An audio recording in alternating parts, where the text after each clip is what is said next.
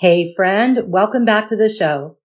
With so much discussion about what not to say, how to approach your child, and all the things that you need to change, you might be feeling like things are heavily weighted in favor of your estranged child. Maybe you wonder if you're both adults, why it seems like you are the one that is responsible for doing all the work to repair the relationship. If this is ringing true for you, then don't miss this episode. I'm going to tell you why the inequality of this relationship actually can work for the good. Let's talk about it. Hey friend, welcome to the Estranged Mom Coach podcast. Are you going through a family estrangement from your adult son or daughter?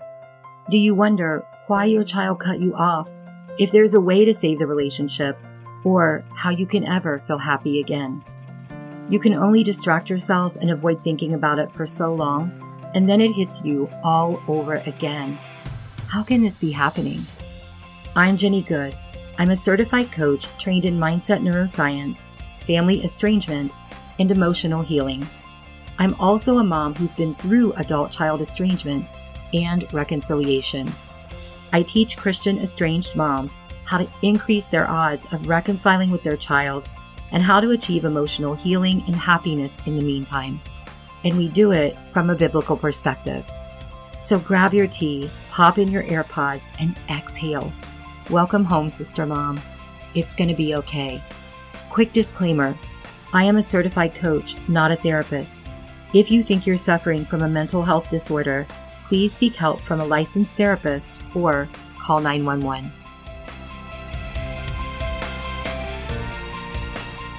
Hello, my dear friend. Come on in and visit with me for a while. Thank you for being here with me today. Oftentimes, the estranged moms that I work with show me texts or letters that they want to send to their child. And within those letters, between statements of love, are sentences about how the mom feels, things about how hurt she is, or how sad her child's choice to estrange has made her feel. And then there are the Facebook posts, the ones that say things like, if my child wants a relationship with me, then she's going to need to write me the amends letter, not the other way around. Or the mom who comes to me for a consultation and asks me when it will be her turn to tell her child how she feels. She feels like she's walking on eggshells and always catering to her child. And that seems unfair to her. In each one of those situations, the estranged mom is making a mistake in her perception. She's looking at her child as her equal peer. They're not. Understanding this concept is pivotal to ending an estrangement and also in reclaiming your personal power.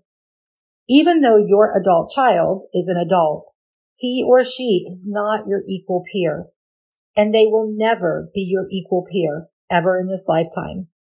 In the power dynamic between mom and son or mom and daughter, you are the power figure. You are the dominant energy. I know it might feel like your estranged son or daughter has all the power and authority right now, but they actually do not. They still, even if only subconsciously, look to you to guide and set the tone for the relationship. That's the main reason that it's highly unlikely that you'll see an estranged adult child be the one to make the first move to reconcile the relationship with the parent. Yet, if the parent makes the move and does it well, the estranged child will often respond. They didn't go first because the parent is the dominant figure in the power dynamic. With that understanding, here's what you need to know. As the parent, it is your responsibility to model emotional regulation forgiveness, and love again and again and again. You set the tone, not once, but over time, consistently. Looking at your adult child as an equal peer leads you to say things that make them feel responsible for your happiness and for your emotional well-being. And those are among the most common complaints of adult children who estrange. So doing more of that only makes the estrangement worse. At first, I know it can sound like you get all the hard work put on you. But before you allow frustration to set in, hear me on this. Is this relationship unequal? Yes, it absolutely is. And that works to repair the relationship and bring your power back to you. When you set the tone for emotional regulation, forgiveness, and love, you are operating from a place of sufficiency and strength. You are not waiting for them to say or do anything for you to be okay. You're not being overly clingy or needy. You are coming from a root of confidence and calm. When you get totally anchored into that mindset, you have so much more peace. You bring the locus of control back inside of you instead of being dependent on how they think, feel, or act toward you. I can teach you how to embody that calm sense of assurance and call your power back to you. If that's something you want help with, let's schedule a time to talk.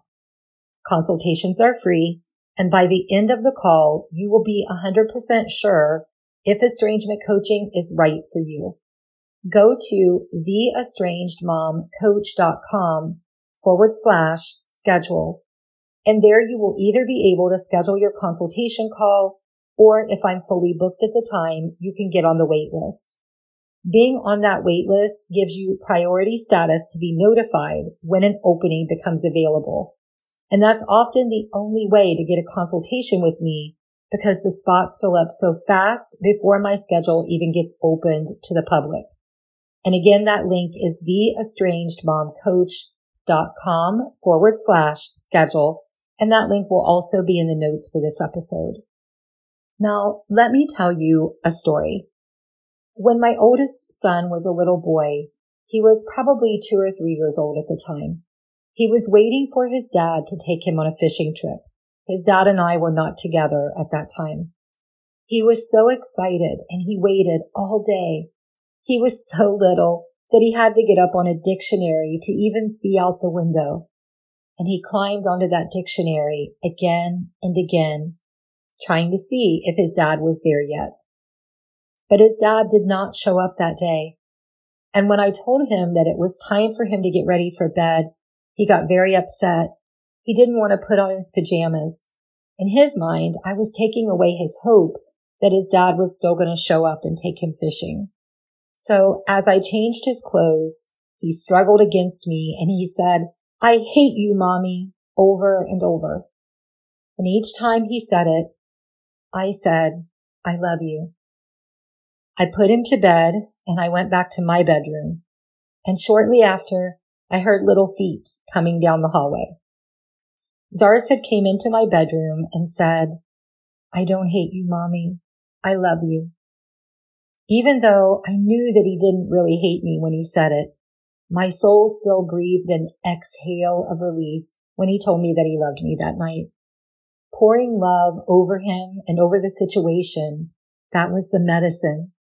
I didn't need to fix it or lecture him.